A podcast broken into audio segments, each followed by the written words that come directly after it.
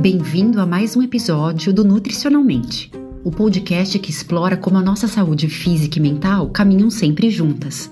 Aqui discutimos formas leves e divertidas de cuidar do seu corpo e manter um peso saudável. Eu sou Juliana Pisóculo, nutricionista funcional. E eu sou a Natália Novaes, modelo, jornalista e health coach de nutrição integrativa. Você vai ouvir a gente falar muito nesse podcast sobre como a sua saúde é multidimensional. Ela não é só física, mas também mental, social e espiritual. Isso significa que a sua saúde vai muito além do que você come. Ou seja, queridas, seguir um plano alimentar religiosamente e sem alegria não funciona. Não adianta se matar de ansiedade e preocupação para tentar alcançar saúde e bem-estar. Por quê? Porque é impossível de ser mantido a longo prazo. Muito provavelmente, você sofrerá do efeito sanfona.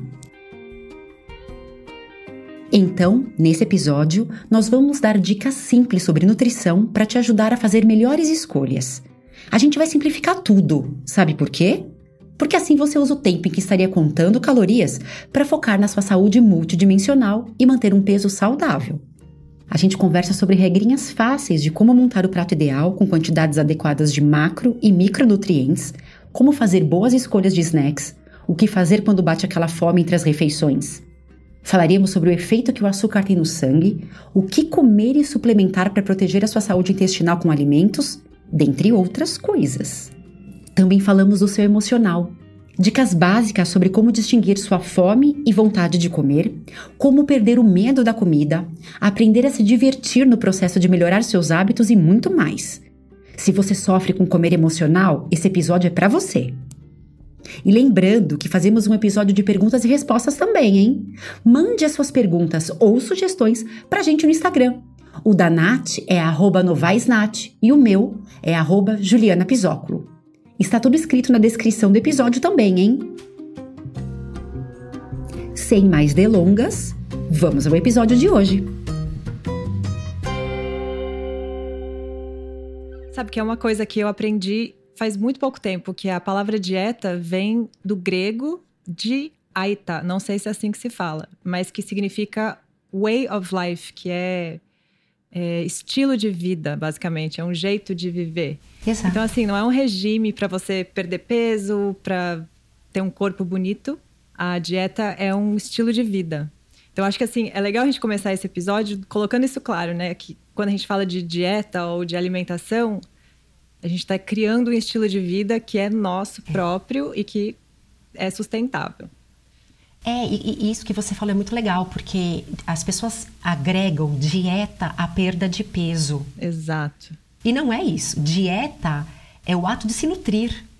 E, e isso que você falou é fantástico. E é um estilo de vida. Então, a gente precisa desmistificar isso, né? Não, exato, porque eu acho que também muita gente pensa em dieta e pensa assim, duas semanas, um mês. Fiz dieta por um mês. Né? Todo mundo faz dieta a vida inteira, né? A dieta é, é o nosso estilo de vida.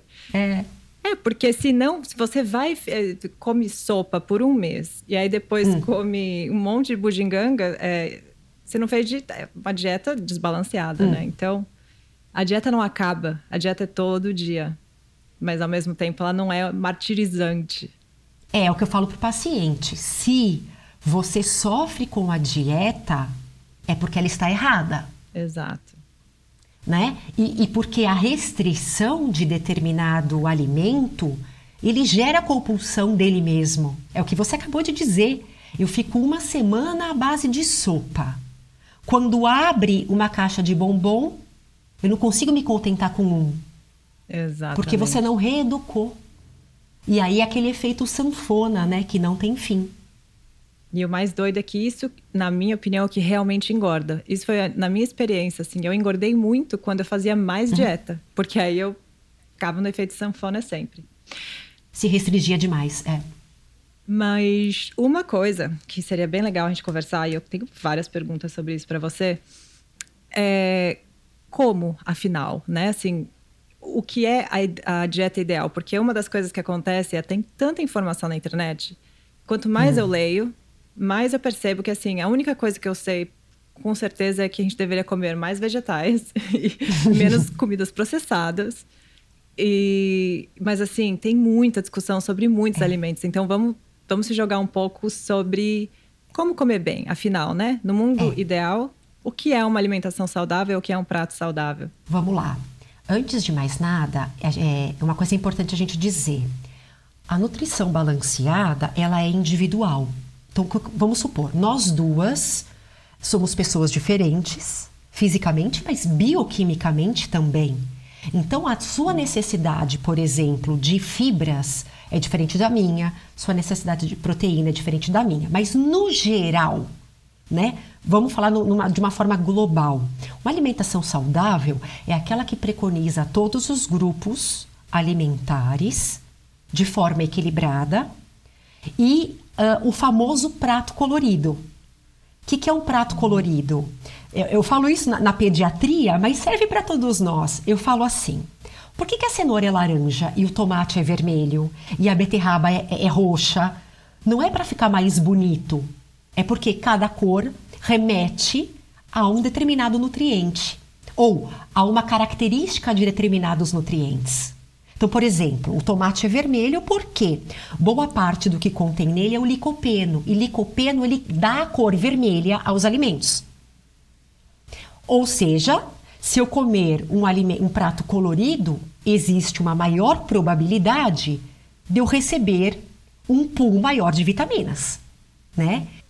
Uma coisa que eu ouvi uma vez é que cada uma dessas cores foca mais em certos aspectos da saúde. Então, eu não, eu não vou lembrar agora, mas é, é verdade isso? Que, Exatamente. por exemplo, vermelho é para o coração, alguma coisa assim? Saúde masculina, né? É, laranja visão. Acaba sendo um pouco sobre isso, né? As pessoas falam, né? Verduras e legumes não têm gosto de nada, então eu não vou comer, né? E, e na verdade, é um erro muito grande.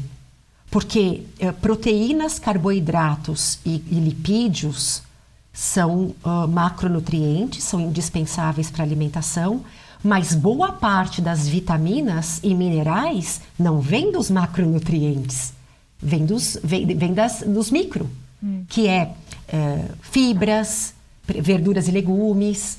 Então, a gente precisa ter uma alimentação diversificada. Aquela pessoa que só come, por exemplo, alface e frango, alface e frango, também é tão desnutrido quanto aquele que come porcaria. Porque você não, não, não tá com uma, uma variedade muito grande de alimentos, né? E essas cores dos vegetais, esses são os fito... Fitonutrientes, fitoquímicos. Isso. Quando a gente fala assim, ó, uma coisa legal da gente comentar. Ah, vamos preferir alimento orgânico, né? O alimento orgânico é melhor. Aí as pessoas falam, mas o alimento orgânico é feio, né? O tomate é estranho, a cenoura tem um bracinho aparecendo. O que está acontecendo? Ótimo sinal, gente. É, não é, não é feio. Né? Por que, que tem um bracinho ali? Né? Tem um negócio feia. Por quê? Quando a gente, vamos pensar aqui num tomate. O tomate, quando ele é plantado, o agricultor, para prevenir de pragas, ele passa é, agrotóxicos. O uhum. que, que acontece? O tomate ele já está protegido por um meio externo. Então, ele não precisa fazer força alguma para se proteger do meio uhum. das pragas, etc. e tal. Então, ele fica bonitinho. Sim. Né? Protegidinho. Quando ele não tem o agrotóxico para se proteger, ele precisa. Você vê até a força sempre vem de dentro, né? Hum, é, é, mas... é, e é o que a gente fala, né? Pra gente mesmo, a nossa força tem que vir de dentro e do alimento também. Que interessante. Quando ele não tem a proteção do agrotóxico, ele precisa se proteger sozinho. Uhum.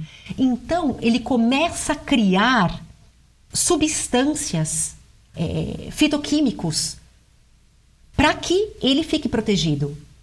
E por isso que o alimento orgânico tem muito mais nutrientes do que o alimento que não é orgânico. Porque ele teve que se, é, é, de uma forma grosseira falando, ele teve que se proteger sozinho. Criar essa força sozinho, né? Esses, esses bionutrientes. Nossa, eu nunca tinha ouvido dessa forma, né? Para mim sempre foi, ah, é. não tem agrotóxicos, que também é ótimo, né? A gente não, não comer eles, mas é. que interessante isso. É, e vamos voltar só uma coisa, porque eu quero ter certeza que ficou claro. Vamos lá. É a diferença entre os macro e micronutrientes. Os, os macronutrientes são É a proteína, carboidrato. E, isso. E gordura. Lipídios. Super importante, que muita gente morre de medo, né? É! Assim, então, de uma, eu sei que a gente, né, a gente vai ter muitos episódios que a gente vai falar disso muito mais a fundo. Mas é importante a gente saber de uma forma bem geral, bem geral. Hum. Carboidrato dá energia. Se você acha que carbo, carboidrato engorda, mude a forma de pensar.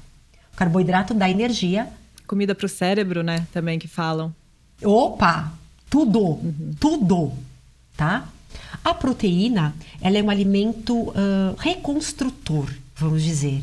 Ela faz parte da construção muscular, mas também, que muitas pessoas não sabem, ela carrega hormônios, então ela participa do processo imune, uhum. né?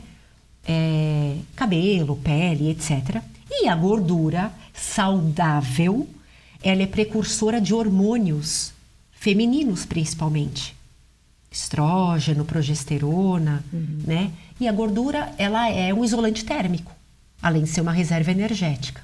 Então a gente precisa da gordura saudável. Os micronutrientes são vitaminas e sais minerais. Então, vitamina A, C, D. Nós temos as vitaminas lipossolúveis, que são é, solúveis em gordura, uhum. que é a vitamina A, a D e a K, A, D, E e K. E as demais, que são solúveis em água, complexo B, vitamina C, né? As demais. Uhum e os sais minerais: ferro, fósforo, magnésio, todos os outros. Então a gente precisa de tudo isso para funcionar. Tudo. Não adianta uma coisa só ou outra, porque todos eles fazem parte do metabolismo. Se falta um, uma via do metabolismo ela é prejudicada.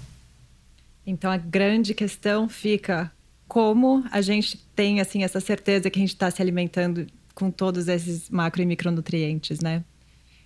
Tem alguma dica que você daria assim? Vai fazer um prato, um almoço e um jantar, né? Nossas refeições maiores. O que, que não pode faltar, é. assim? Que que, então a gente tem que pensar assim. A gente tem que pensar nos grupos alimentares mesmo. Então vamos lá. Eu vou num restaurante self-service. Então eu vou ter que pegar o quê? Um carboidrato. Carboidrato é um, é um alimento energético. Qual é o grupo dos carboidratos? É o arroz, em suas versões. Então, arroz 7 gramas, arroz negro, arroz vermelho, arroz branco, arroz integral, batata, né, tubérculos em geral. Então, batata, batata doce, mandioca, mandioquinha, cará, milho, as massas. Uhum. Aí, então, esse é o carboidrato. Então, eu preciso ter uma, uma, uma porção dele. Aí uhum. é, é o pulo do gato. Porque aí o nutricionista vai dizer para sua idade, para sua composição corporal, para o seu nível de atividade física, o quanto desse carboidrato você precisa consumir. Mas de um modo geral, então, a gente tem o grupo do carboidrato. Legal. Agora, a gente precisa do grupo das leguminosas, que são os alimentos é, de proteína de origem vegetal. Então, feijão em sua diversa, em sua diversidade, grão de bico, ervilha. O ideal é que a gente evite um pouquinho a soja, que hoje em dia ela, ela é mais transgênica, transgênica do que não sei o que, né? É. E há uma pergunta rápida sobre isso, que eu um monte ah. de curiosidade. A soja orgânica foge desse problema ou não? Porque aí eu compro só orgânica, que ele me engana que eu gosto, que aí eu falo, ah, tá tudo bem. É... Olha, eu diria que seria menos pior, sim. Sim. Menos pior. Mas a Anvisa, eu acho que aí em Nova York deve ser a mesma coisa tem ser um selinho no alimento dizendo se ele é transgênico ou não. Porque eu já comprei milho, peguei uma lata de milho e olhei. Gente, T de transgênico, guardei e pus de volta. Hum, é. Então, é, provavelmente aí deve ter também essa, essa informação, porque é lei. Precisa ter. Não me mata, mas me conta uma coisa que não tem a ver com esse assunto, mas eu preciso saber me explica de novo por que o transgênico é ruim, porque eu já vi algumas discussões também sobre é ruim, não é ruim. É, por quê, assim? Na verdade, o transgênico, ele envolve... O processo dele é, é um processo químico.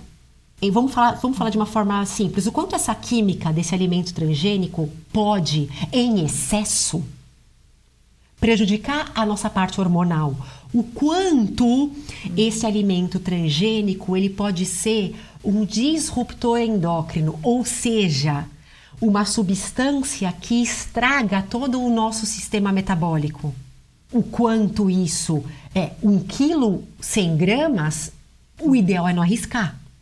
É, exato. E claro, sempre né? sem neura, né? Uma vez ou outra, nada, claro. nada vai matar ninguém. Mas a gente tá falando assim do dia não. a dia, né? Exato. Ah, então, voltando. Então, as leguminosas eu já falei. Então, a gente tem que ter carboidrato e leguminosas. É. Proteína. Então, frango, peixe, ovo, carne vermelha e verduras e legumes. Então, você tendo esse, esses grupos todos no seu prato, obviamente que cada um, né, individualmente a quantidade de cada um, mas de uma forma geral, você tem uma alimentação saudável, evitando frituras, gorduras, pele de frango, gorduras saturadas no geral, né? É, e valorizando gordura boa, né? Saudáveis. É o avocado.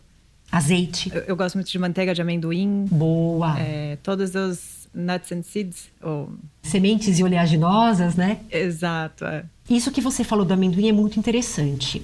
Pelo menos aqui no Brasil, o amendoim. Isso é uma dica para todo mundo. Quando a gente for comprar essas nuts oleaginosas, hum a gente tem que saber onde a gente vai comprar isso aí. Não dá para você comprar em qualquer lugar. Por quê? Hum. Sabe quando elas ficam naqueles tipo balde, silo? Uhum. Eles pegam a granel? Sim, sim. O que, que acontece? Quando você fica muito tempo ali, aquela, aquelas nuts, o risco delas terem micotoxinas, hum. que são fungos, é muito grande. E isso ataca diretamente na sua saúde intestinal e na parte alergênica como um todo. Nossa, é. que interessante. Então a gente precisa saber exatamente onde a gente vai comprar. Olha, porque eu como muitas nozes aqui e eu confesso que é a única parte do meu corpo que não assim funciona ok, mas se é algum problema é sempre o meu intestino. Prestar atenção Olha, nisso. Vou, vou, prestar atenção. Comece a perceber, ou então se você tiver uma certa liberdade com a pessoa que te vende, pergunta quanto tempo ela fica exposta aqui, uhum. ou enfim para você não deixar aquilo muito tempo. Tem que ser um local onde tenha uma rotatividade de venda, uhum. que aquilo saia bastante, para você saber que é de uma boa qualidade, de um bom fornecedor. Isso é importante. Nossa, interessante. Essa vou, já é, vou começar. E o amendoim principalmente. É, então, temos esses macronutrientes que a gente é bom prestar atenção que a gente está comendo todos eles. E aí, o primeiro que você falou, que é o carboidrato, Aham. que as pessoas morrem de medo, mas um dos motivos que acho que elas morrem de medo é que, é que realmente é, existem carboidratos que elevam o nosso açúcar demais, né? Então, assim, é. tem uma diferença entre os. Eu não gosto da palavra bom e mal, porque, enfim, a nossa filosofia aqui é que a gente tem que comer o que quer. É. Mas no dia a dia, existem carboidratos que são bons e ruins, né? É. E aí, qual é a diferença e como a gente sabe qual é qual? Beleza, ótima pergunta. Então, vamos lá, vamos falar um pouquinho de bioquímica. Vamos imaginar que a gente consuma uma bala de goma, que é puro açúcar. Então esse açúcar, ele vai diretamente para nossa corrente sanguínea. Esse açúcar simples, que é o açúcar refinado, o açúcar branco, seja ele cristal, seja ele orgânico, mas ele é branco da mesma forma. Enfim, esse açúcar, ele ativa o nosso pâncreas uma célula, uma parte dele chamada ilhotas de Langerhans, células beta, a produzir insulina. Tá? O que, que é insulina, Juliana? Insulina é a porta de entrada do açúcar do sangue para as células. Para que as células recebam energia, elas precisam da insulina ativa, colocando açúcar de fora para dentro da célula. Carboidratos simples faz o pâncreas produzir muita portinha, muita insulina, o que significa que ele entra mais rápido e é consumido mais rápido. Qual o problema disso? Um, você tem esse pico alto de insulina. E qual é o problema dele? Diversos, eu vou falar alguns. Piora o diabetes, para quem é, já tem diabetes. Uh, aumenta a oleosidade da pele, então mulheres que têm síndrome do ovário policístico fica ruim também. Você tem o efeito rebote. Então você na hora que você come você fica bem, mas como ele é consumido rápido, daqui a duas, três, no máximo três horas, você quer comer mais alguma coisa. Isso sempre acontece comigo. Aquela fome do nada, depois que você comeu o chocolate, você fala, poxa. Não é? É, não é papum. Pois então. Por quê? Porque a absorção dele, o índice glicêmico desse chocolate é muito alto. Exato. De, de forma resumida, o que, que é índice glicêmico? Índice glicêmico é a velocidade que o açúcar faz do sangue para a célula. Índice glicêmico alto, velocidade rápida. Ruim. Ruim para todo mundo? Claro que não. E se eu sou um atleta de explosão? Uhum. Eu preciso de carboidrato rápido. Então depende muito. Nossa, isso é super importante de entender. Uhum. É, então a nutrição depende muito, mas de uma forma resumida é isso. Então, tudo aquilo que é a base de farinha branca ou branco, açúcar branco, farinha branca, é isso aí, é carboidrato rápida. Tá. E aí, que, que é carboidrato de, de absorção lenta? Aqueles carboidratos que possuem fibras. Exato. Então, por exemplo, a gente pode brincar com o alimento, isso que é legal da nutrição. Então, vamos lá. Puxa, a banana. A banana tem um índice um pouquinho de médio a alto. Ai, credo, então a banana é ruim? Lógico que não. Como é que eu faço para diminuir, para lentificar a absorção do carboidrato da banana? Eu coloco fibra nela. Coloco linhaça, coloco chia, coloco aveia. Hum, Eu gosto de comer um, uma amêndoa junto, Então, assim, algumas perfeito. amêndoas. Sempre que eu como fruta, eu como amêndoas. Gorduras boas. É, essa é uma das coisas que me ajuda muito, assim, porque eu, eu gosto sempre de tarde comer alguma coisinha. Aí geralmente é o blueberry com amêndoas ou uma banana com, com manteiga de amendoim. Perfeito. O que, que a Nath fez aqui, gente? Ela colocou o carboidrato da fruta, a fibra ou a gordura boa. Então, o que, que lentifica o açúcar? Ou gordura boa, ou fibra, ou proteína. Então, por exemplo, ah, aqui no Brasil, né, o pão francês, o pão branco. Tá, eu quero comer pão branco, mas como é que eu lentifico essa absorção? Eu posso colocar ovo, posso colocar azeite, posso colocar salada, entendeu? É, eu acho que essas duas grandes dicas que a gente já deu até agora é a primeira, o prato, a gente lembrar dos macronutrientes. Isso é uma coisa que talvez seja pareça complicado a primeira vez que a gente ouve, mas é muito É. fácil. É, Para mim, o jeito que eu faço na minha vida, como eu sou vegetariana na maioria das Aham. vezes, é, eu como peixe às vezes. Eu penso arroz, feijão, que também é minha proteína, Perfeito. então eu como bastante Perfeito. feijão, assim, e muitos vegetais. Aí metade dos meus vegetais são crus e a outra metade cozidos, porque eu adoro vegetal cozido, mas já li muito que os crus são melhores. Você falou uma coisa importantíssima. Vegetarianos. A gente sabe que quem não consome carne de jeito nenhum, alimento de origem animal, geralmente tem uma tendência a ter deficiência da vitamina B12. Uhum, sim. Eu acho que é importante entender por quê, porque muita É. gente ouve isso e pensa, ah, então a dieta vegetariana é ruim. Não! E na real é porque o solo dos nossos alimentos está comprometido, né? Então, Isso. o- a B12 ela deveria vir com os vegetais, mas como o nosso solo, e com tantos agrotóxicos que a gente usa, a gente- os o- só os animais têm a quantidade adequada de B12. Mas isso é uma coisa que a gente pode tomar pílulas e tal. Gente, e é super. A Serena Williams, ela é vegetariana, vegana. Olha o tamanho dela. É, não, ali não tá faltando proteína. super musculosa. É. Então, assim, aí o que, que a gente faz? Outro ponto importante. É, é importante que os vegetarianos e veganos consumam uma quantidade legal de ferro, que geralmente tem maior quantidade em alimentos de origem animal. Então, como, o- como a Nath falou, o feijão, as leguminosas têm muito ferro, e verduras e legumes de cor verde escuras. Exato.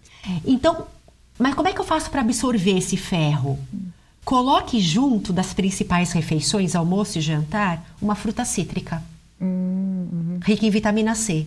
Porque ela ajuda a absorver o ferro.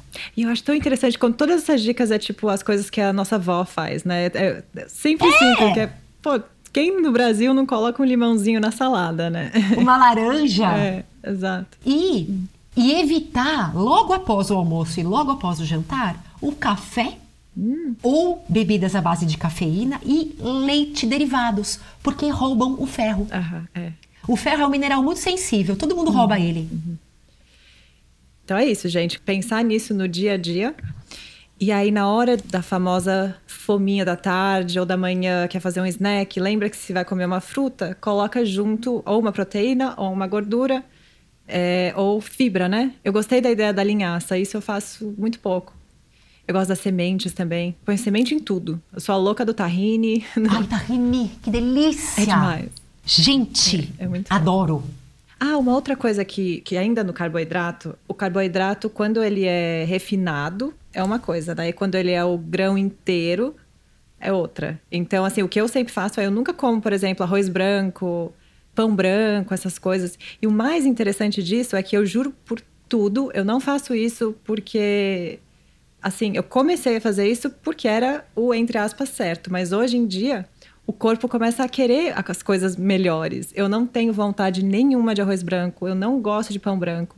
Eu gosto daquele pão, assim, bem com semente, aquele pão alemão, eu adoro. E, e, o corpo é muito inteligente. Essa é a minha teoria, foi o que aconteceu na minha vida. Quanto mais eu comia dessa forma, meu corpo começou a querer. De tarde, eu não tinha mais vontade de comer brigadeiro, eu tinha vontade de comer minha banana com, com a manteiga de amendoim, porque o corpo começa a perceber que aquilo é bom e a gente tem que dar essa chance para ele reencontrar o, o que é o bom alimento, porque acho que quando a gente come todos esses processados, não só nossa mente, mas nosso corpo também começa a achar que aquilo é bom. Eu acho É. que é um pouco essa É. comunicação que a gente faz no dia a dia É. de se alimentar bem, e aí quanto melhor a gente se alimenta, mais o corpo vai pedir esses alimentos saudáveis. É, e, Isso eu acho a coisa mais mágica. e o importante é que a gente tem, que- tem que ter em mente que a boa alimentação não é momentânea. É ela que vai dizer como você vai querer envelhecer. É. Porque é o que, é o que a gente fala, né? Ah, eu tenho, vamos dizer assim, ah, eu tomo insulina porque eu tenho idade, porque eu sou idoso? Não, você toma insulina porque você comeu errado a sua vida inteira e o seu pâncreas não aguenta mais. Não é normal. Então, a boa alimentação é, não é a curto prazo, pelo contrário, é a longo prazo.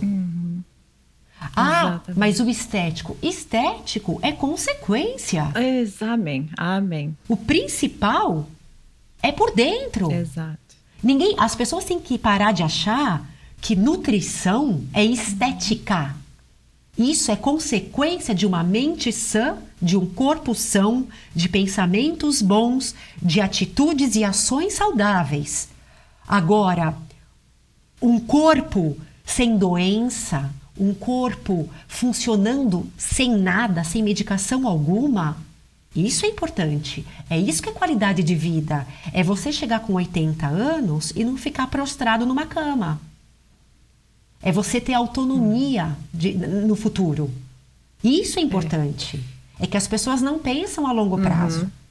E a internet aceita tudo, né? Não, total. E a gente vai entrar um pouco mais fundo nisso logo mais, porque a gente vai falar bastante sobre a parte emocional de tudo isso, né? Porque não somos robôs. Aqui a gente está dando essa informação, mas é, é muito diferente entender isso na cabeça Sim. e realmente fazer. Sim. A grande dificuldade da gente é fazer acontecer. Mas antes disso, eu queria também falar um pouco sobre as enzimas e os probióticos e prebióticos bem geral, assim, porque como que a gente também eu acho que os alimentos fermentados também é bem interessante de colocar todo dia ali, né? Uma coisa que você falou, né, no começo. Ah, como é que eu faço para ter uma alimentação saudável? A gente já falou.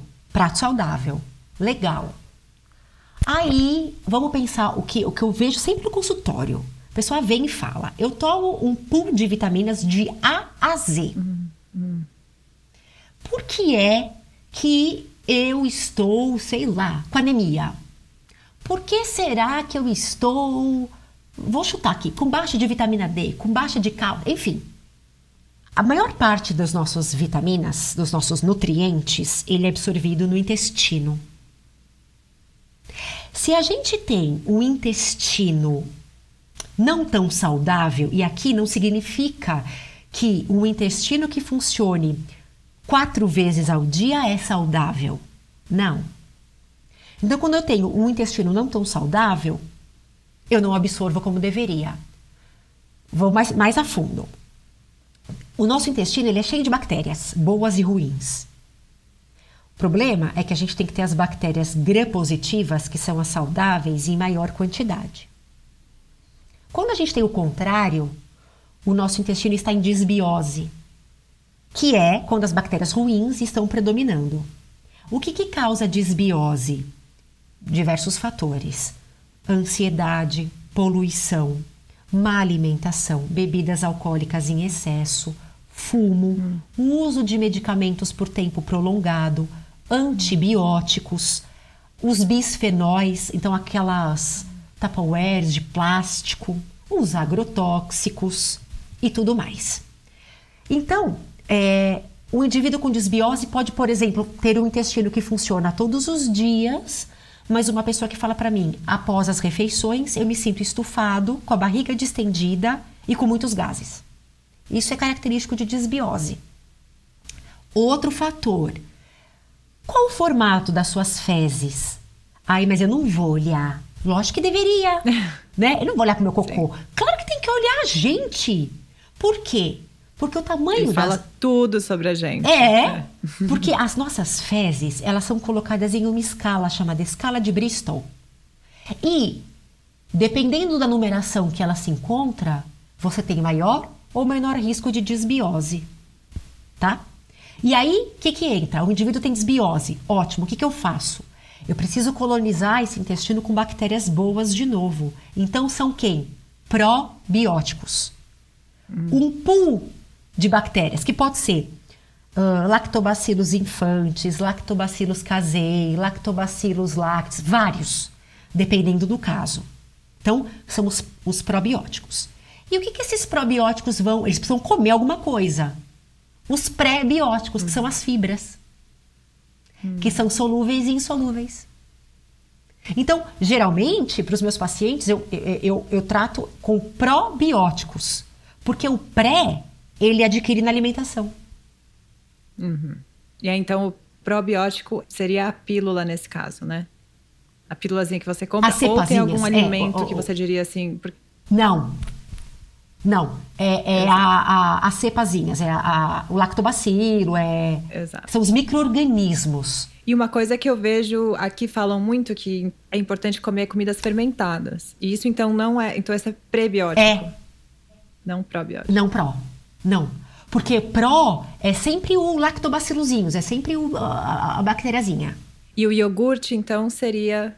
Poderia ser uma boa substituição para isso? Eu acho que sempre tem pessoas que preferem não. É, até por questão financeira, às vezes, né? Porque as, alguns desses probióticos são é, meio caros. Concordo. É, digamos assim, por algum motivo não rola tomar probiótico. O que você indicaria? Assim? Eu, a sua opção é boa. O iogurte, o kefir a, a kombucha, ou kombucha, como o pessoal fala, também são opções legais. E hoje as pessoas cultivam né, esses micro-organismos em casa. Então, tanto os, o, o, o kefir quanto a kombucha. Então, são excelentes probióticos também. Recapitulando, gente, prato com todos os macronutrientes. Comer mais vegetais. Quando for fazer um snack, um lanchinho da tarde, coloca a proteína a gordura ou a fibra Isso. junto. E. É, intestino saudável, então. Pré, comam prebióticos e, e ingiram probióticos. Maravilha.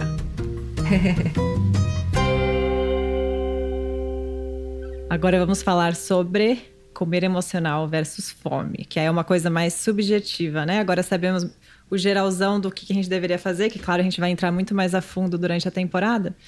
Mas eu acho que, igual a gente conversou no primeiro episódio, às vezes a teoria a gente entende, o problema é a prática, né? Vem aquela fome, aquela vontade de comer uma coisa. Nossa. E aí, qual que é a saída, né? A gente come um pouquinho, é, se dá liberdade, não se dá. Enfim, vamos falar sobre tudo isso.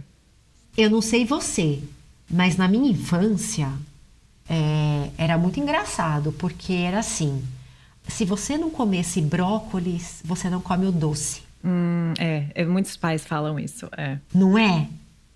A minha avó, a minha avó passava chocolate para mim como se passasse droga. Come, come, come, come escondido. Entendeu? Meu pai guardava no armário como se assim as sete chaves. Ficavam bravos se eu comesse, é. Então, eu acho que é muito do que a gente hoje sofre, né, dessa, desse comer emocional, é a herança de como a gente foi educado. É como a Né? gente vê a comida, é. Como se fosse um inimigo, né? Muito, muito, muito. Come que passa. Eu vou comer um chocolate porque eu mereço. Seja triste ou, ou feliz, né? Então a gente percebe que sempre o entre aspas, né? O saudável, uma- a salada é o ruim. Então suporta o ruim para você ter o benefício do bom. E a gente cresce com esse objetivo. Nossa, o que você está falando é muito verdade. Porque foi essa mentalidade que eu tive que mudar para me recuperar. Porque eu parei de olhar o alimento como É. bom ou ruim. É. Comecei a olhar para mim, o que me faz sentir bem. E aí é um processo muito longo, mas muito maravilhoso de realmente comi, sei lá, um bolo, não me julgar, não ficar estressada, mas prestar atenção em como eu me sinto. Total. Porque é muito total. diferente de quanto eu me sinto quando eu tenho uma refeição balanceada gostosa, né? Que eu gosto. E é lindo isso porque a gente não faz. A gente não. é, assim, eu não posso recomendar mais é, meditação enquanto a gente come. E é muito chato no começo, gente. Não vou mentir. Eu não gostava, mas é a melhor coisa, porque eu comecei a perceber que eu tinha tanta vontade de comer, vamos lá, o bolo de cenoura. E aí, quando eu fazia a meditação com bolo bolo de cenoura, eu percebia que eu não estava nem sentindo o gosto daquilo, porque eu estava comendo assim, que legal. e aí, se você realmente se dá a liberdade de aproveitar aquele momento, você vê que você não precisa É, de muito, perde essa ansiedade de não deveria, então vou comer tudo É. agora, porque amanhã eu sei que eu não posso. Porque, né, aquela clássica é, domingo à noite, É. a dieta começa segunda, então vamos. Hoje é dia de pizza, hoje é dia de É. hambúrguer, É. e, e isso tudo. Eu acho que é ver a comida como se tivesse. como se fosse um vilão, ao invés de um aliado, né? A maior parte das pessoas é, vê exatamente isso. E, é- e é muito complicado, porque quando a gente está falando numa perda de peso ou numa recuperação de um transtorno alimentar, seja ele uma compulsão ou uma, uma anorexia, uma bulimia, a gente precisa, antes de qualquer coisa, por isso a importância do psicólogo junto, porque antes de mais nada, você tem que desmistificar o seu olhar para aquilo, querendo você ou não, é sua forma de, de vida. Você precisa da comida para viver. E quando eu, eu fico muito chateada, sabe? Eu, eu me sinto até ofendida quando as pessoas falam assim: ai, e o dia do lixo? De verdade, para mim o brigadeiro não é lixo, não é? Nem o brócolis é um lixo. É, é. A forma como você encara isso é que é diferente, é como você disse.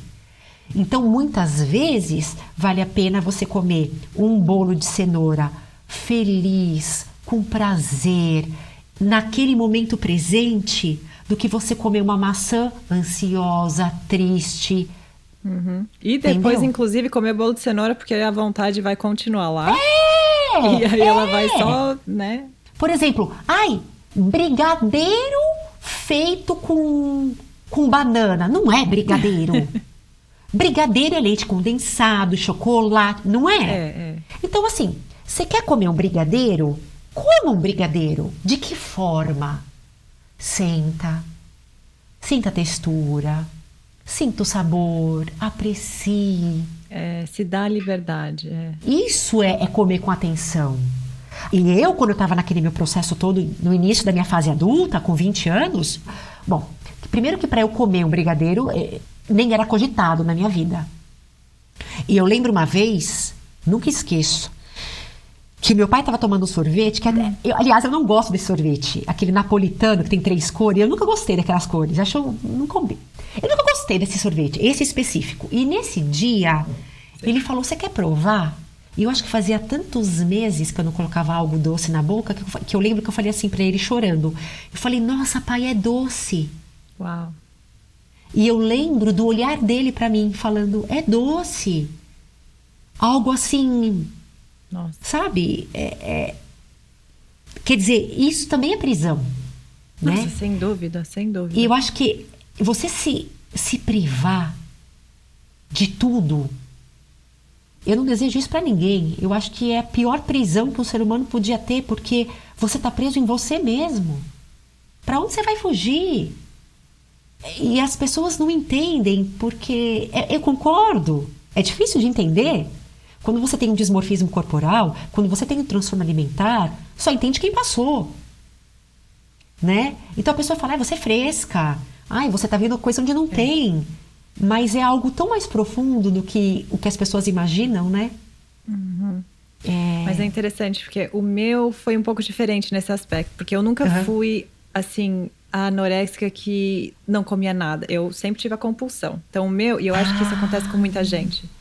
É, o meu sempre foi. Eu nunca tive a capacidade de, por mais de, digamos assim, talvez um mês, uhum. realmente passar fome, fome, fome o tempo inteiro. Para mim era sempre o ciclo. O ciclo de uhum. passar muita fome, e aí eu entrava na compulsão, porque eu já não aguentava mais é, segurar minhas, minhas vontades. Tá. E, e eu acho que isso acontece com. Um, eu diria quase todas as pessoas, só que em níveis menores. Porque eu vejo nas minhas amigas, nas, como a sociedade olha para o alimento, né? É um pouco essa coisa disfuncional de. Ai, não, tô, nossa, a semana inteira eu fui tão boazinha, fui tão boa, né? Eles falam, fui pra academia, fiz isso. isso. Ah, então fim de semana eu vou comer minha pizza. Eu mereço. E, e até tá certo, assim, até certo ponto, é, se é feito de uma forma com amor, eu acho que existe um pouco essa, essa troca que a gente faz, né? Mas eu vejo, às vezes, eu falo, gente, eu acho que vocês vocês estão com transtorno alimentar e não estão sabendo, porque é, é uma mentalidade muito é, aprisionante. Aprisionante é exatamente o que você falou. E, eu lembro, uma coisa que você está falando, eu estou me recordando, eu lembro que eu vi as minhas amigas comendo, entre aspas, de tudo, e eu senti uma inveja. Hum. Mas não inveja delas comerem de tudo, inveja da tranquilidade que elas tinham quando comem de tudo. É. Então eu não tinha inveja da forma dos alimentos, mas da, da plenitude. Hum. E é a coisa mais, a melhor coisa da vida, né? É. Pois é. é. E eu lembro que, que eh, eu tenho, tinha uma amiga que ela comia, eu nunca esqueço, e ela falava assim: Nossa, mas isso é perfeito. E eu tinha inveja da forma como ela lidava com o alimento. Eu falava: Eu também quero isso. Uhum. Porque era muito complicado. Então, as refeições na minha casa eram muito estressantes. Porque as pessoas estavam me olhando, as pessoas estavam me vigiando, as pessoas. Eu cheguei a ponto de ser uhum. vigiada, né? Ai, é, eu também tive um pouco isso. Eu acho que muito dos nossos dramas vem por isso, Foi. né? A sensação de que é uma coisa errada. É. Então você está quase cometendo um crime. É. E, e, vem, vem muito da, da infância. Mas uma outra coisa que eu queria também comentar, que você falou assim, é, igual o brigadeiro de verdade é o brigadeiro do leite é, condensado, né? É. Mas também acho que, é, às vezes, eu, pelo menos eu, se eu tenho, por exemplo, um dia normal de trabalho, tô, deu uma vontade de um chocolate, eu tô tranquila o suficiente, eu sei que não é uma coisa assim, nossa, eu queria muito, mas Aí você, às vezes, substitui por uma coisa um pouco menos processada. Sim. Fazer essas substituições leves, né? Mas tem que ser. Eu acho que essa é a questão. Tá te satisfazendo? É isso que importa. Porque para mim, eu tenho vários. Nossa, tenho eh, meu brigadeiro falso, entre aspas, é. daqui, que eu amo, que é só é, tâmaras e chocolate preto preto e bota lá umas amêndoas. E é uma, assim, eu amo. Eu podia comer isso o dia inteiro. então, assim, aí beleza. O problema tá é, ah, se eu quero um brigadeiro, então eu vou comer esse outro aqui que não tem gosto de nada. Pra fingir que eu comi, aí... Isso, é isso. O segredo aqui, e que é o mais difícil, mas que é quando a gente entende, a gente se livra desses problemas, é se ouvir, mas se ouvir com honestidade. É a parte mais difícil. Então, assim, uma coisa que eu faço que eu, eu sempre falo para minhas amigas que, que tem problema com isso é tipo, senta sozinha, assim, que você puder ter um almoço sozinha, tipo, tira o celular, tira tudo. E você percebe que você fica até meio entediada. Uhum. assim, é, é, é toda verdade. essa glamorização da comida na sua cabeça, que é uma coisa tão gostosa, mas errada, aí você uhum. senta com ela. Ela nem é tudo isso. Tipo assim, é. gostoso, mas. E, e desmistifica. Então, eu acho que essa. Eu acho que para qualquer pessoa que tem algum tipo de problema com alimentação, é o primeiro passo, né? É, e, e saber a origem disso tudo. É que você disse, é se olhar e ser muito sincero. Uhum. Sabe? Porque acho que esses, esses problemas alimentares, a gente tem que. A gente tem que olhar para nós mesmos e falar: olha, realmente é isso está difícil para mim, eu, eu, eu, eu, sei lá, eu, e por que que eu como? Ah, é isso. Eu adoro falar sobre isso porque a minha compulsão era uma coisa assim que, para mim, eu cheguei num ponto que eu achei que eu ia ter que conviver com ela sempre, pelo menos assim, no mínimo uma vez por mês. E agora já fazem anos que eu não tenho e, e foi exatamente isso. Eu percebi que eu não, eu tava é. fugindo dos meus sentimentos e, e, e para sair disso é só olhando para os sentimentos. Não tem é, mudança alimentar que vai mudar. É o emocional. Você sabe que eu tive uma paciente que ela chegou para mim, exatamente como você, e a primeira coisa que eu fiz foi: eu vou te encaminhar para um psicólogo, depois você volta aqui. Não adianta você fazer um programa alimentar se o seu emocional não está bem resolvido. Igual muita gente faz assim, ah, o que Jesus faria? O que Dalai Lama faria? Eu pensava assim, uma pessoa que eu sei, que eu conheço próxima da minha família, que eu sei que se alimenta de uma forma leve, tranquila, e eu falo, o que, que essa pessoa faria? E, e eu acho que também outra coisa interessante é como a gente sabe se a gente está com fome ou vontade de comer? Porque também esse é um aprendizado, né? Porque se você está com fome, você está com fome, você tem que comer. Não adianta, pode ter almoçado há dois minutos antes. É, é isso. Mas é. saber a distinção é. é. super difícil. O que você fala assim para é. suas pacientes nesse sentido? Por exemplo, chegou à tarde, tô com muita vontade de, sei lá, comer um prato enorme. Como sair dessa? Então, aí eu pergunto assim: eu tive um almoço saudável? Eu comi de forma qualitativa? Então, eu comi fibras, eu comi proteína, né? Comi. Há quanto tempo? Eu, ah, eu comi rápido. Porque a gente sabe que a gente tem um nervo, que é o nervo vago, que conversa com o cérebro e com o estômago. Essa conversa demora uns 40 minutos em média. Se você come em 10, os outros 30 você quer comer de novo, né? Então tem isso também. Eu comi devagar, eu comi com atenção plena, comi. Legal. Nossa, mas eu quero comer o bolo inteiro. Pera lá, eu passei por alguma ansiedade? O que, que eu tô sentindo? É autoanálise. O que, que eu tô sentindo? Eu tô ansiosa? Ah, eu tô, eu tô ansiosa, sei lá, pelo resultado de tal coisa. Então respira, que muito provavelmente isso é ansiedade. É. Né? A fome, ela é, é física. Então, por exemplo, o estômago ronca, você fica. É, eu, pelo menos, fico monossilábica. Ah, você vai? Aham. Uhum. Ah, tá bom, tá. Uhum. O que aconteceu? Nada. Você fica irritada, você não quer falar. É. Né? A cabeça dói, você tem dificuldade de concentração. Então, isso é físico. Eu chego às vezes até tremer. Quando eu tô, eu tô, por exemplo, eu tô trabalhando muito é, e o gasto de energia é muito grande, às vezes eu falo, opa, preciso parar. Hum. Isso é fome. Vontade é assim, ó. Ah, eu quero um bolo. Ah, mas tem um bolinho aqui, ó, de banana. Não, não, não. Eu quero bolo de chocolate da, da, da loja X. Então é vontade, né? Então a gente precisa muito de autoconhecimento. Quando a gente fala assim, para perder peso a gente precisa raciocinar, claro que sim. Até que isso se torne um hábito. Tem. Não, é, existe também esse lado de que, claro, você tem que ter muita graça com você mesmo, ser muito paciente, mas sim, tem o lado de que tem que se puxar. Tem ah, que se sim. puxar às vezes. A ação. Exato. E, e entender que as escolhas que você faz são escolhas para você. Então, assim, beleza, você não tem que se sentir culpada por nada, mas você também pode ser uma vítima das suas próprias escolhas mal feitas. Então, tem que ter uma accountabilidade, né? Uma, é, uhum. Para mim, foi um balanço muito tênue ali entre me dá muito amor, entender que tudo isso é, é normal, é, não tenho que me sentir uma megera, uma pessoa ruim ou errada. Mas ao mesmo tempo eu tive que amadurecer a ponto de entender que Sim. existem consequências para as minhas Sim. escolhas alimentares. Essas consequências, no fundo, são só minhas, né? A gente fica pensando nos outros, o que, que a pessoa vai achar? Ai, é. vou ficar gorda, ninguém vai me amar. Mas na real, é, é você, né? Você que vai deitar a cabeça no travesseiro e de repente seu, sua barriga vai estar tá doendo, é. ou enfim, seu intestino não vai funcionar, isso tudo é você. E, então... e, e os, as consequências de, uma, de um corpo mal nutrido é você que vai carregar. Então, eu tive um caso, eu não esqueço, eu fiz um curso uma vez na USP, na psiquiatria. para falar sobre transtornos. E a palestrante falou um caso que eu fiquei tão. Falei, Jesus amado, era uma menina, na época devia ter uns 20 anos. Ela foi diagnosticada com anorexia nervosa. E ela, por conta da imunidade baixa, ela teve meningite. E essa menina ficou na cadeira de rodas, né?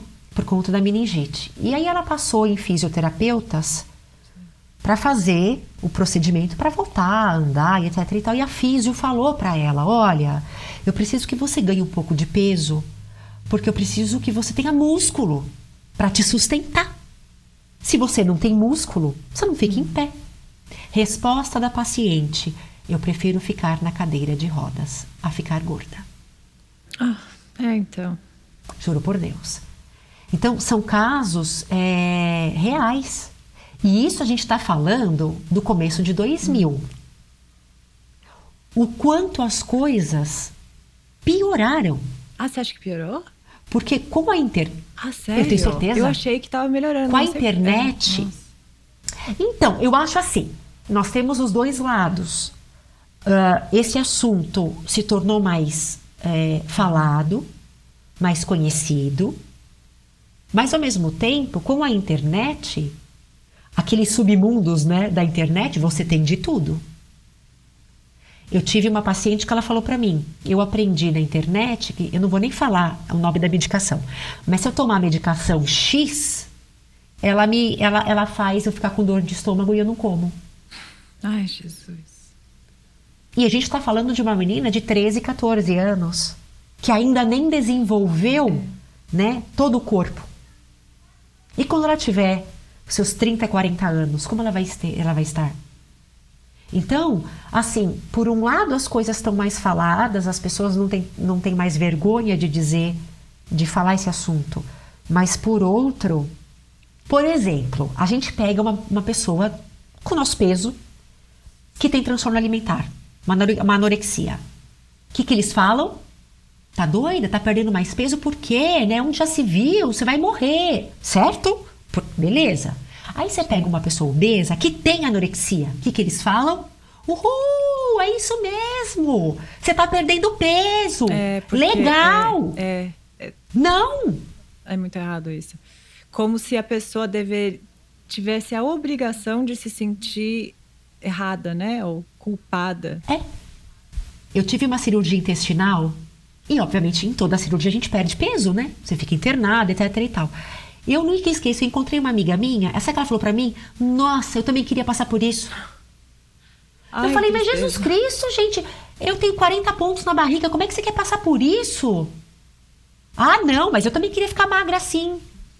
É, não, eu acho que acima de tudo que a gente está falando do comer emocional, eu acho que também tem aquele pilar lá atrás de entender que cada corpo é diferente e não adianta. Tipo assim, eu posso comer a melhor alimentação, eu não vou ter o corpo da fulana, que é diferente do meu, mas isso também não significa que o meu corpo não é lindo. Porque cada um tem a sua beleza. E é, parece. Porque eu- quando eu estava muito mal, eu comecei a pesquisar nas mídias sociais mulheres que tinham o meu tipo de corpo. Porque eu já estava tão assim, eu quero ver essa beleza que eu não vejo, né? E você vê. A questão é. É.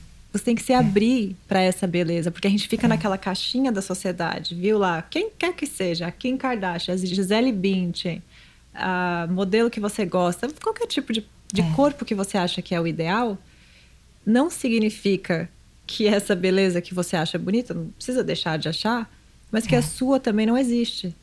E, e esse amor ao corpo, putz, eu acho que ele sara todos os nossos problemas com alimentação, porque daí a gente quer ser a nossa melhor versão da gente mesma. Então cada um vai ter o peso X, que é cada corpo é diferente.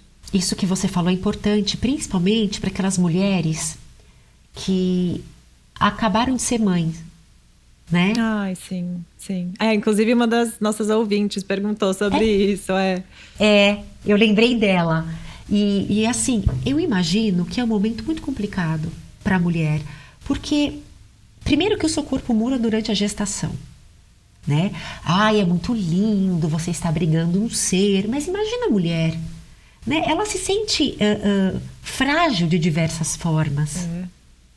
E aí, quando você tem o bebê, eu vejo pacientes que falam para mim assim: eu não sei quem eu sou como pessoa, eu não sei quem eu sou com o meu corpo, né? E a sociedade preconiza o quê? Que a mulher tem que sair da sala de parto com o corpo de antes de engravidar. É.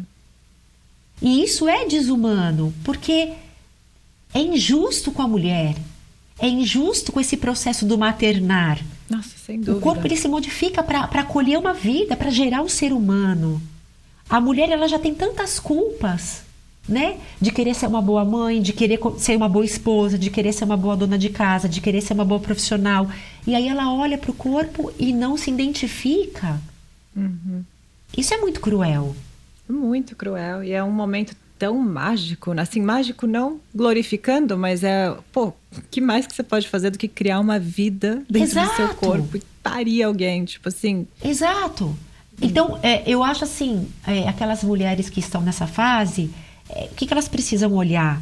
Puxa vida, o corpo delas foi usado para gerar um ser humano. Uhum. E isso é, se não é bênção maior, qual seria? Exatamente. E acho que mesmo para mulheres que nunca engravidaram, como eu, é, eu acho que essa reflexão vale também, porque ela mostra como a gente é cruel com as mulheres, né? Porque, é, poxa, criou uma vida, o corpo passou por todo esse processo tão dolorido e aí não passa do, é como se não passasse da obrigação. Agora é hora de voltar a ser o corpinho que era antes e que se não, ah, então é preguiçosa. Então, e, e acho que vale a reflexão para todas nós. Cada um tem o estilo de vida que quer, mas a mulher ainda tem essa pressão dupla de cuidar da casa e trabalhar. E, e aí, além disso, ela tem que ter o corpo perfeito. É. Tipo assim. E outra. Como? E tá feliz. E bonita. E tá feliz. E exato. linda. Não pode ser ingrata. E animada. Sorridente. Sabe? E eu acho que as pessoas floreiam, floreiam muito a maternidade. Eu vejo pelas minhas pacientes que, que não é fácil, hum. mas ao mesmo tempo, nós mulheres, a gente é muito cruel com a gente. É. Porque a gente não se permite falar assim, ó. Putz, hoje eu não tô com vontade de lavar a louça. Tô cansada. Né? A gente se cobra muito. Uhum. A gente precisa ser uma boa esposa, a gente precisa lavar a casa dos, do, do, né, em cima, de cima a baixo, a gente precisa dar conta, a gente precisa fazer comida, a gente precisa saber cozinhar, a gente precisa. A gente não precisa nada. E o que eu aprendi, eu não sou mãe ainda, mas o que eu aprendi com a minha mãe. Ela, não me, ela, ela me ensinou indiretamente, mas se ela tivesse aqui, eu, eu, eu acho que ela iria concordar com isso. Eu acho que um filho, ele não precisa de uma mãe perfeita ele precisa de uma mãe feliz. Ah, amém. Amém. O que, que é uma mãe feliz? Tá? Uma mãe feliz para mim é, é aquela mãe que por mais difícil que seja, eu, eu, eu, eu admito que deve ser muito difícil, mas saber que antes de ser mãe e mulher, ela é ela. ela exato, ela é um ser humano. E ela gosta de coisas. Ela, ela uhum, antes ela tem ela interesses ser... próprios. Claro! É. E tudo bem. Puxa, minha mãe, minha mãe é um exemplo, olha. Minha mãe faleceu com 43 anos. E eu lembro que ela falava assim para mim: Filha, eu só trabalhei. Hum. Quer dizer, é. né? Você, em vez de chegar e falar assim: Não, filhos, hoje vocês vão ficar com a sua avó que eu vou viajar. Ela seria uma mamãe por isso? Hum. Não.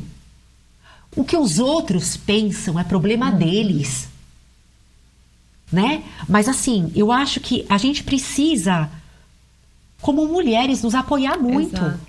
E não apontar o dedo para. Olha lá aquela ali, olha lá. Por que, que ao invés de a gente apontar o dedo, a gente não fala: você precisa de ajuda? Você quer conversar? É. Isso me lembra muito uma coisa que a Preta Gil falou que eu nunca esqueço. Porque a Preta Gil, ela super se abraça, né? Ela se gosta muito e é super inspirador. E muito. aí ela fala que muitas é. vezes a maioria das vezes mulheres, mandam mensagens para ela falando coisas do tipo, ai, como é que você é gorda desse jeito e posta foto gorda, não sei o quê. E que, e que a resposta dela, que eu achei interessante, ela sempre responde com muito amor, porque ela percebe e entende que essa é a mulher que mais se odeia, né? N não se aceita. Porque ela vê na mulher que se aceita essa liberdade que ela não tem incomoda. Exato. Porque quem está se aceitando e está feliz não vai ficar Exato. incomodado com uma mulher empoderada. Então, assim, por isso essas conversas são tão importantes, porque essa coisa da inveja, mulher entre mulher, essa animosidade de ver uma pessoa, uma mulher livre, isso não são só os homens que sentem, as mulheres sentem muito o sexismo, né? Muito esse preconceito. Que- quem ela acha que é? Porque eu tô aqui sofrendo fazendo dieta e ela tá aí livre? Exato, preguiçosa. exato. então, assim, é, vale, eu acho que é legal a gente fechar esse episódio com essa reflexão, porque é muito. É o primeiro, um dos primeiros passos pra gente ter mais amor próprio, é dar uma olhada em como você olha as outras mulheres. É, eu tinha muita inveja, vou ser bem sincera, e eu tinha exatamente esse sentimento de olhar para alguém que estava ou que estava muito dentro do padrão e eu percebia que não tinha dificuldade em estar e eu ficava tipo, É. ai, injusto. Ou também a pessoa que estava fora e se sente bem, e eu falava, mas que, que absurdo, porque eu tô aqui sofrendo e essa pessoa tá feliz sem nada, que pessoa É. mais preguiçosa É, é. E, e errada, né? E graças a Deus eu passei dessa fase, mas é, acho que acontece muito, porque é só olhar os comentários no- na internet, né? As coisas que as mulheres falam para as outras. É um absurdo. É um absurdo. É uma, ao invés da gente ser unida, né? é, não, é o que você disse. É uma inveja, é, é- é uma crítica, não é um apoio. E no fundo, no fundo, nós estamos no mesmo barco, a gente sente as mesmas coisas. Exato. É, É a mesma coisa, não muda nada. Exatamente. Então, gente, quando a gente for tentar melhorar nossos hábitos alimentares, tem tudo a ver com isso, inclusive, porque todas essas nossas questões com a alimentação têm muito a ver com a imagem corporal e que tem a ver com esses moldes que a sociedade diz que a gente tem que se encaixar. E a gente não só quer impor esses padrões pra gente mesmo, a gente impõe pros outros. Então, assim, quanto mais a gente puder ser mais leve com os outros, a gente automaticamente fica mais leve com a gente. Então, Acho que va- vale a reflexão, né? E por hoje é isso, amores. Esperamos que você tenha gostado do episódio e se sinta mais equipada para fazer boas escolhas. Lembre-se, a saúde é uma jornada e estamos todos juntos nela. Conta pra gente se essas dicas te ajudaram. Se você gostou do episódio de hoje, não se esqueça de se inscrever e compartilhar com seus amigos. Nos ajude a fazer esse mundo com mais alegria e saúde. Beijinho e até semana que vem.